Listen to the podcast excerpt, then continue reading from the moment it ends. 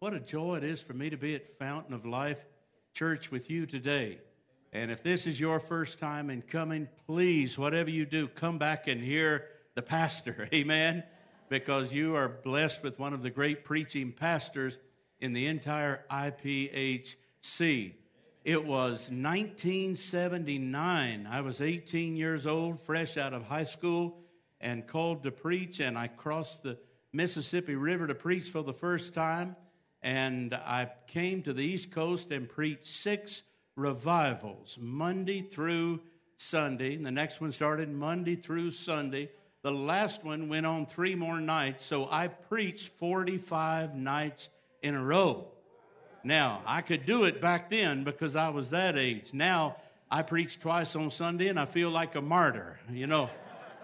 But the very first church that I went to on that trip was not far from here, a little place called Simon's Creek Tabernacle. Anybody know where that is? And the fifth one that I went to on that journey was a place called Woodville, Woodville Pentecostal Holiness Church, and I preached at Parksville uh, a year or two later. Uh, and in 1982, I actually preached a revival meeting for this church at your old location. That was 40 years ago. Amen. All of that just to say you've got an old preacher today.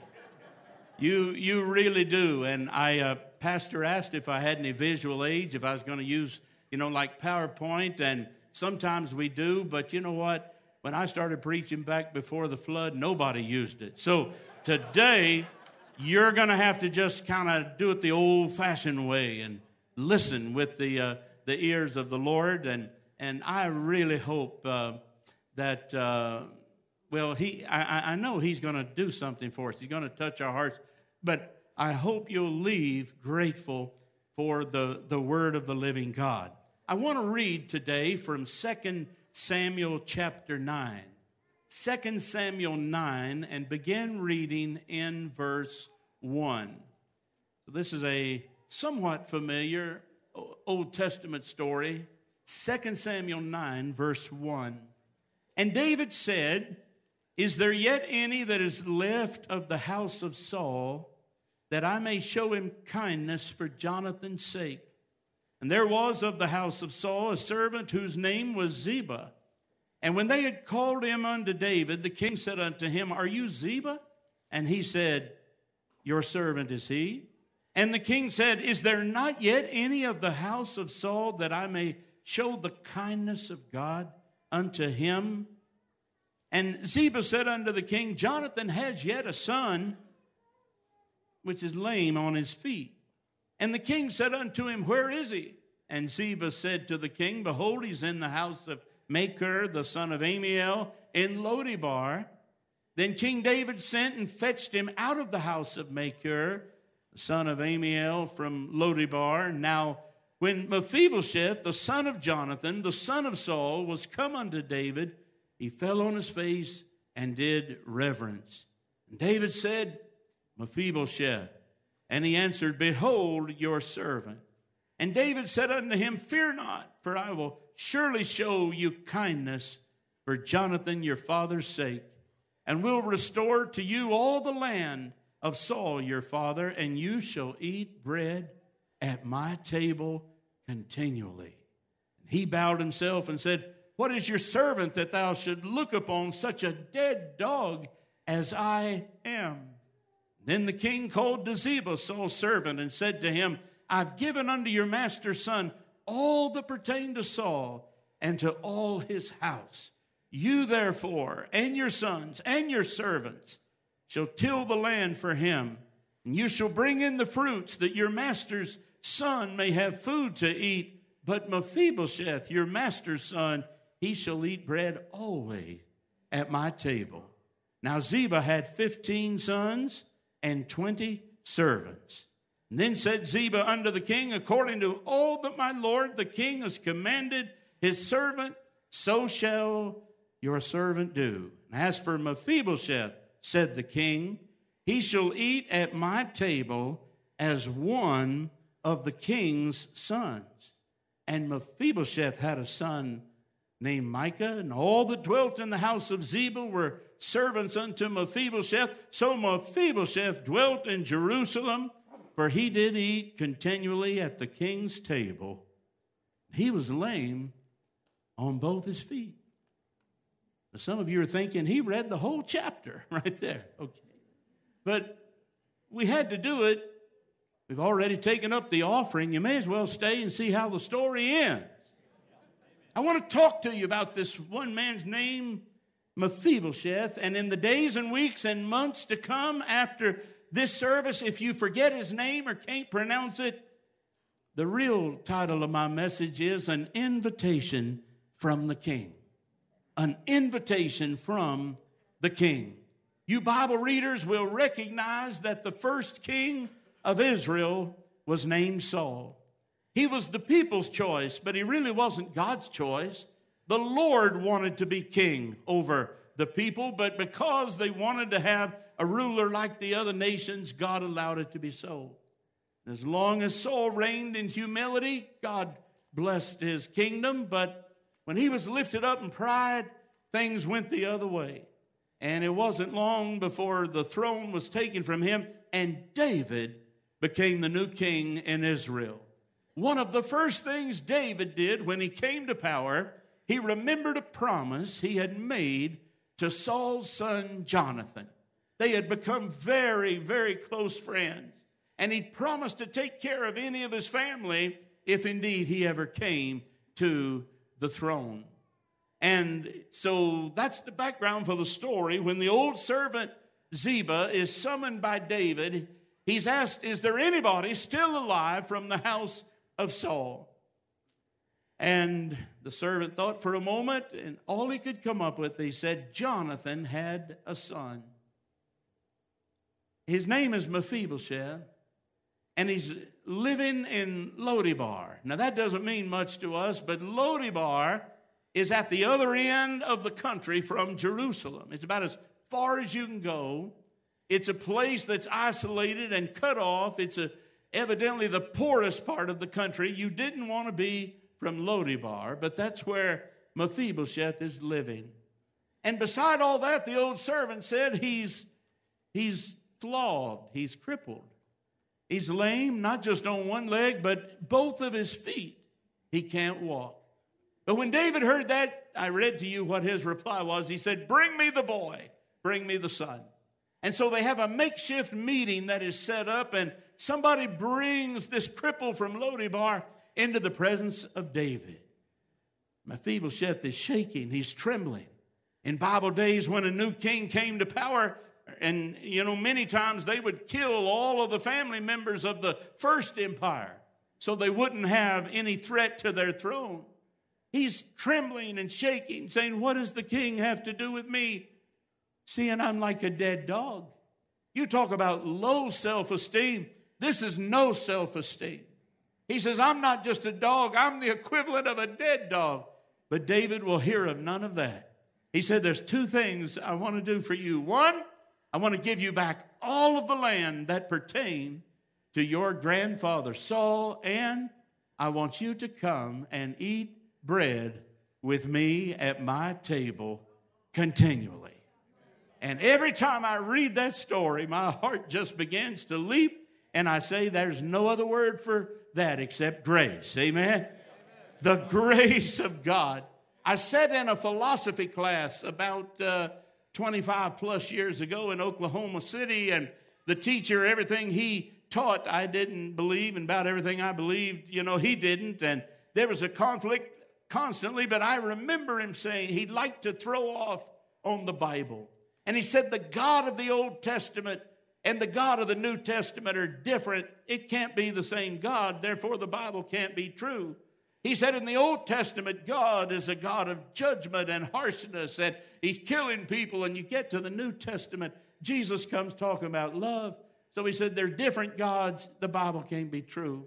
And, and I remember he encouraged participation, and I remember responding to him.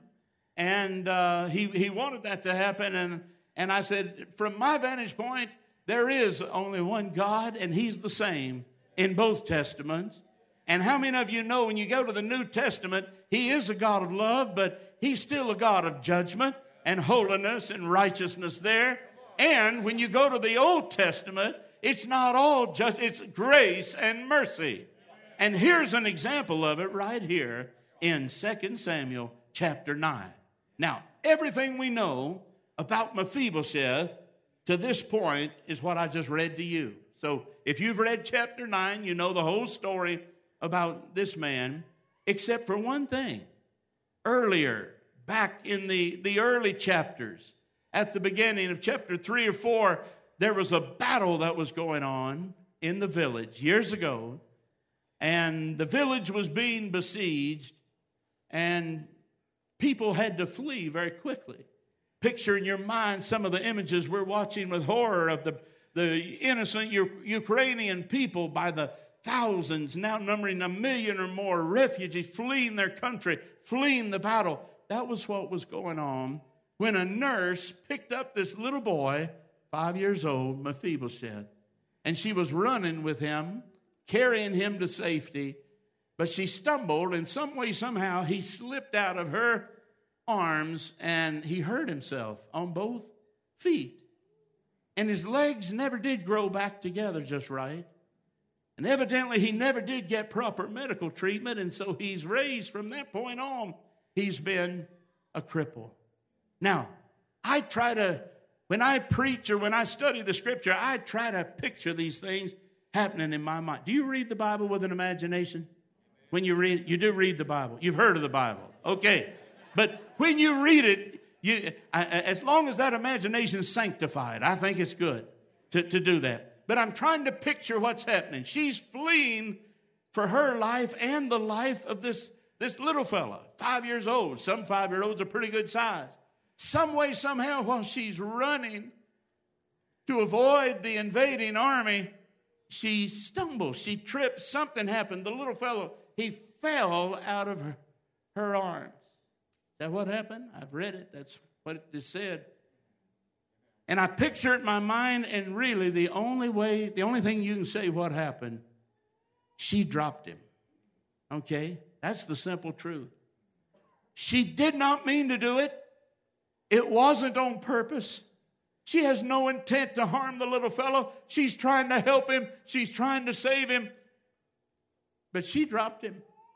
And he got hurt and wounded, and he never did grow the right way. You say, Brother Terry, what, what's the purpose of this message? We understand the historical story, but what does that have to do with us here in this day?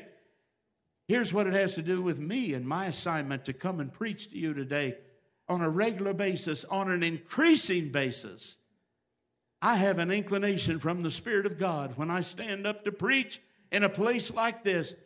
I'm preaching to more and more people that have been dropped. This is a whole world of dropped people.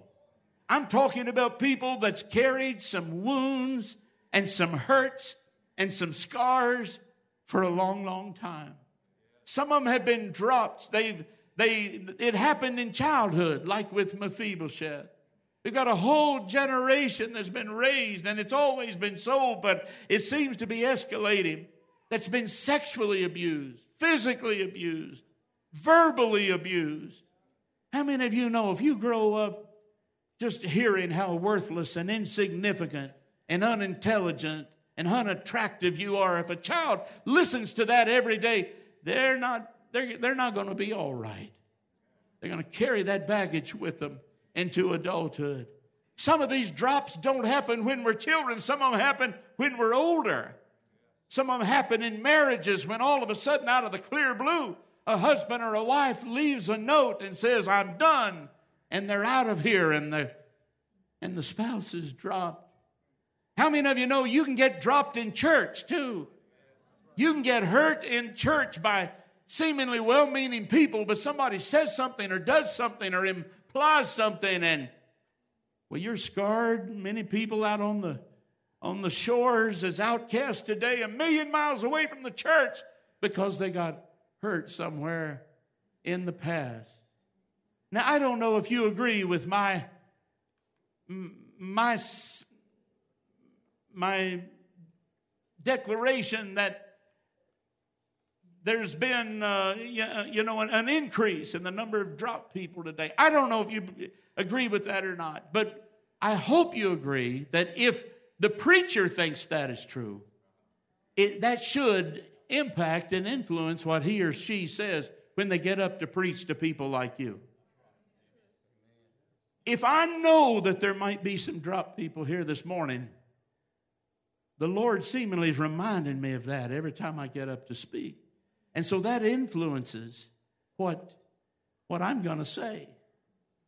Pastor uh, Hans, a great Bible preacher, he didn't give me any restrictions, parameters, didn't give me a theme. He just said, Preach the word, and he knew that I would today. But I'm, in thinking about this message, I kept being reminded of drop people, people that have been dropped. If that's true, then the message needs to be a lifeline of hope for those who are hurting. Let me give you an example. When, when I was about five years old, my twin brother and I were taken by our mom and dad to a church service in northeastern Oklahoma, country church. I, I just have a few memories. I have a memory of a huge chart stretched across the platform up at the front. And a man was teaching that night. He had a, he had a pointer and he was pointing out all kinds of numbers and graphs. And the whole premise of his presentation was trying to show that Jesus was not born on December 25th. He had it all figured out. He went 30 minutes, he went 45, he went an hour, he went an hour and a half, he went two hours. And finally, my dear father had mercy on us. And in one of the few times I can remember growing up, we left church early. He said, Come on, we're going home. Somebody asked me, I told them that one time, and they said, Well, what, what day was Jesus born on? I said, I don't know. We left before he got to that part. but if you ask me after church today, I'll tell you what day I think he was born on. You want to know? It doesn't really matter. It doesn't matter what was the calendar date. What matters is that he came. That's what matters. The Son of God became the Son of Man. So you and I, sons and daughters of men, could become sons and daughters of God. He came down so you could go up. He suffered so you could be healed. He became poor that we through his poverty might be made rich. He died so we could live. That's what matters. Just because the preacher's interested in a certain subject doesn't mean that he needs to preach that if he knows that there's a lot of drop people there. Let me give you another example. Can anybody, you, you know what happened to the Hittites? How many knows what? I didn't think so. Okay. You say, who are the Hittites? Well, we keep reading about them all through the Old Testament, right? And then finally you keep reading the Bible and, and we don't know. What happened to him? What if I get enamored with that thought? What happened to the Hittites? And I search it out and I study it and I get out my concordance and reference books. Pastor Hans asked me to come to Fountain of Life. I stand up and I deliver as best as I can a 30 minute masterpiece on what happened to the Hittites. I know what will happen. After service, you all are a kind and gracious people. You'll, you'll smile, shake my hand on the way out three or four of you that are history buffs would say, you know what, that, I, that was good. I got something out of it. But all the rest of you, I know what will happen. You'll smile at me on the way out, but when you get in the car with each other on the way home, I know what you'll say. Who cares what happened to the Hittites? Amen?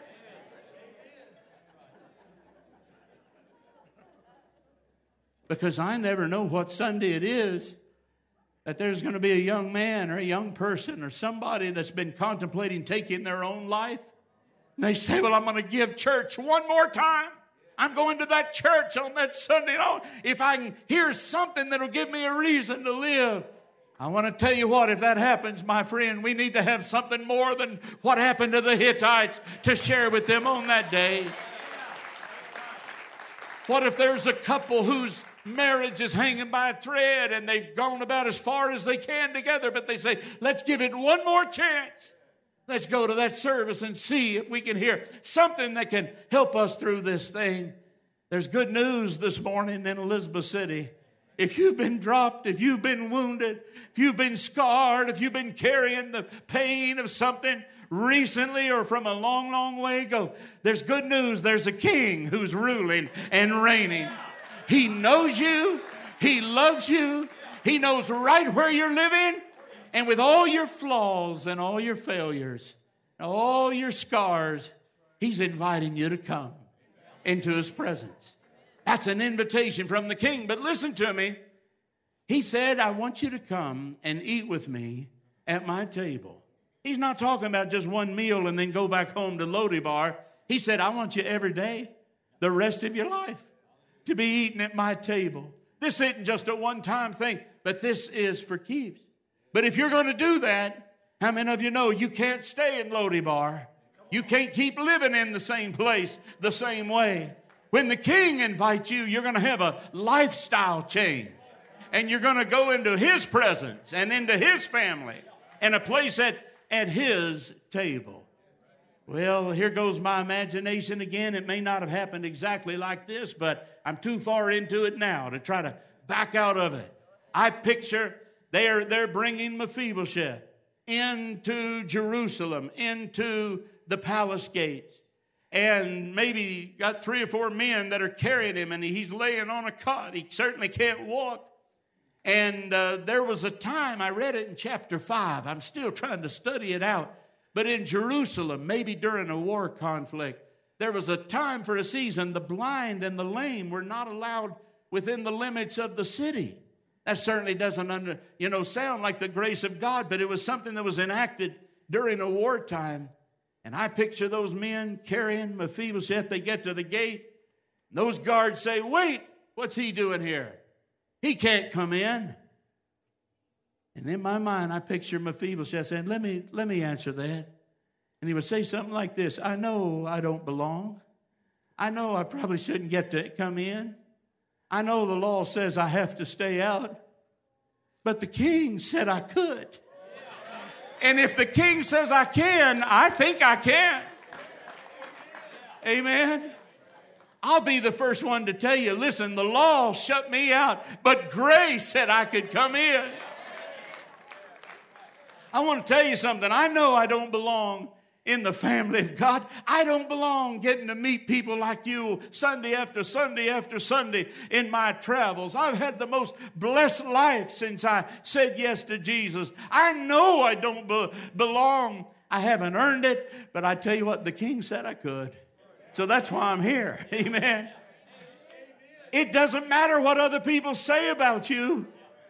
You've been dropped, and other people have reminded you of that maybe your whole life, but what matters is not other people saying it, it's what the king says about you. The, the king said, I'm adored. The king said, I'm blessed. The king said, I'm chosen. The king said, I've been delivered. The king said, I'm emancipated. The king said, I'm free. The king said, I'm graced. The king said, I'm his. The king said, I'm an overcomer. The king said, I'm prized. The king said, I'm quickened. The king said, I'm redeemed. The king said, I'm saved. The king said, I'm sanctified. The king said, I'm triumphant.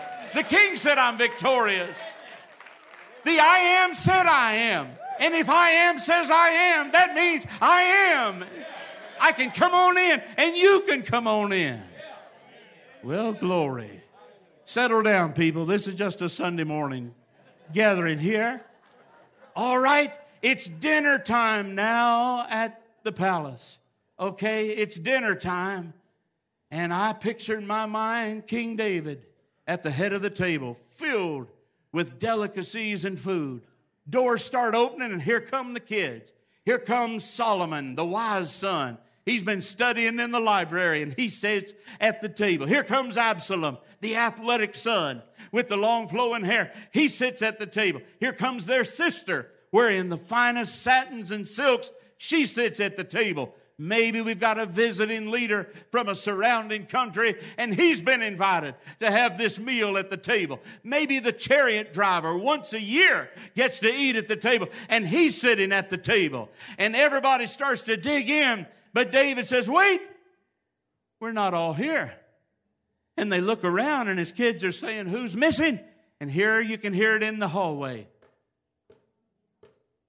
It's the sound of crutches, and a door opens up, and it's old Mephibosheth coming to the table. And when he takes his place, David says, Now we can eat because all the family is here.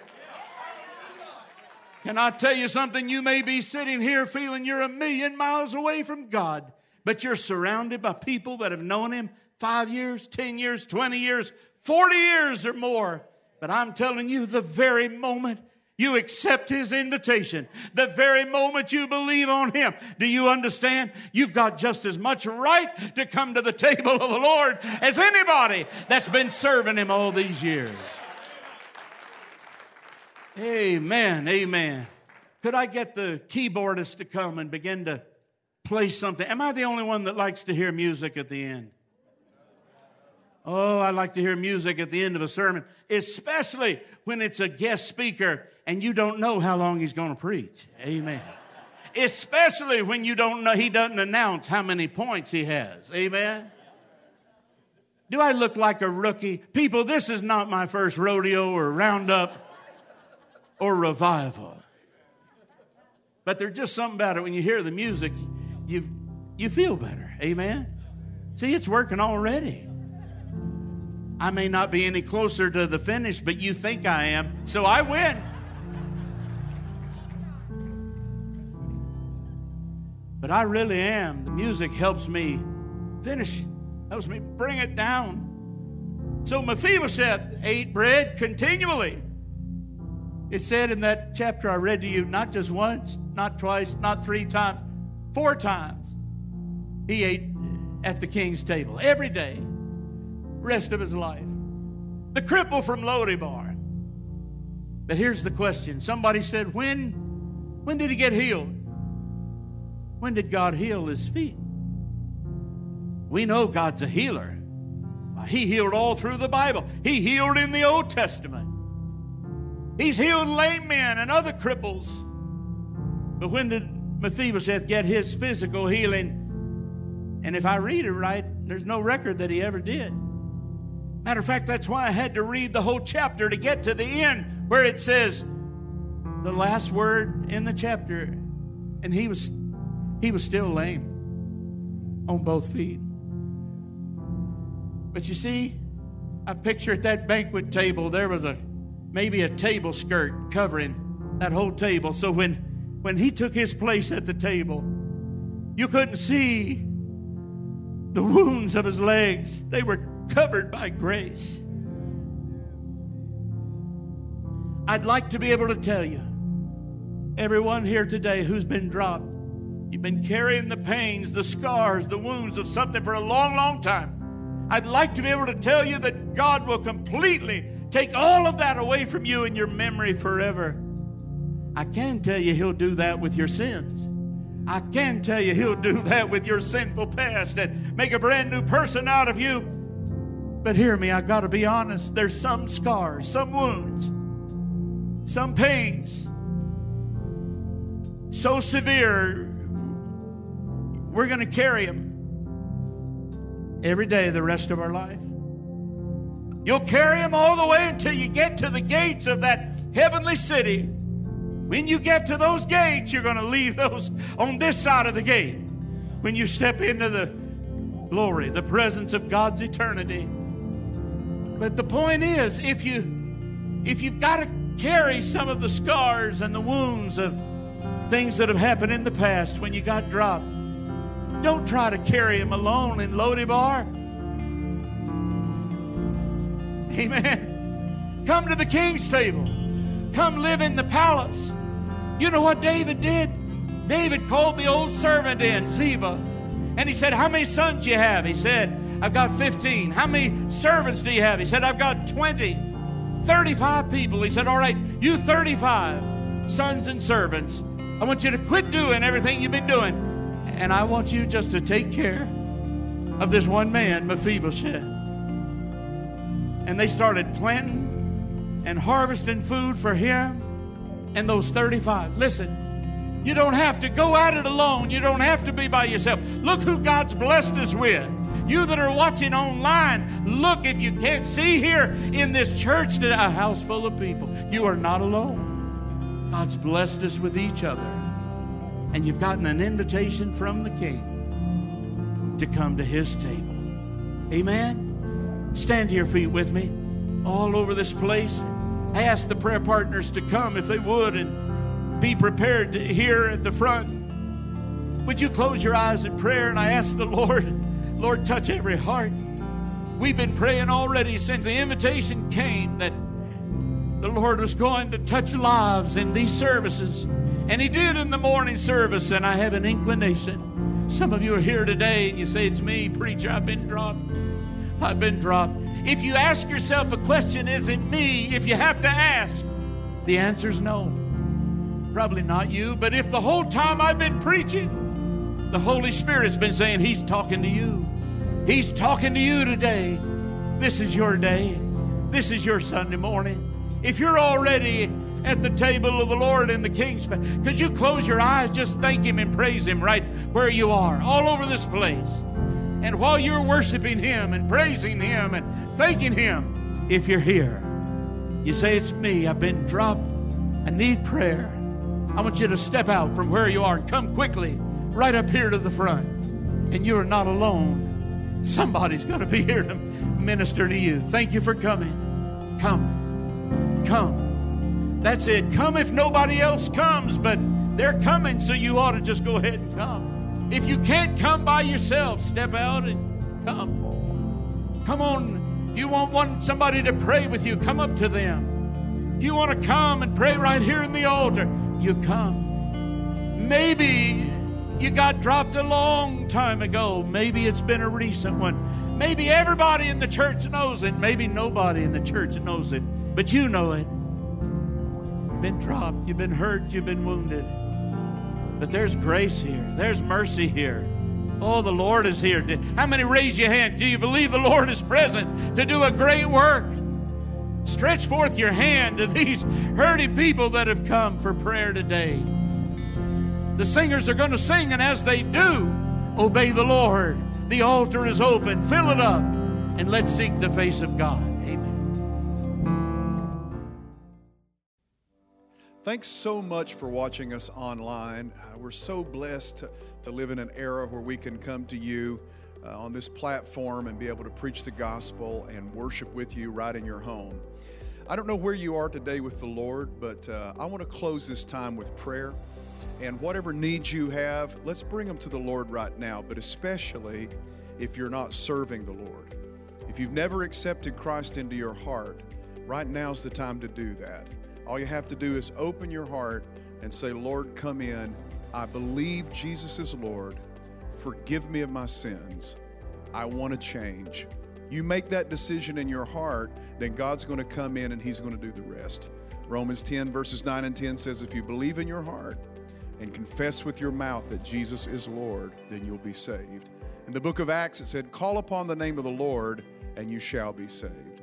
So let's pray for these two issues right now, okay? Pray with me. Father in heaven, I open up my heart. I repent of all my sin, and I ask Jesus into my life right now. And I thank you that my sins are gone, and I thank you that my life has changed. In Jesus' name. Now, Lord, I bring before you all the needs of the audience that's watching right now. Everyone who's hurting, they're struggling, they have issues going on we bring those needs to the throne of God in the name of Jesus. And we ask you, Father, to meet them, to bless right now through the power of your name. In Jesus' name we pray. Everybody can say amen. Hey, we love you. Thank you for following us. Thank you for watching us online. and I hope to see you again.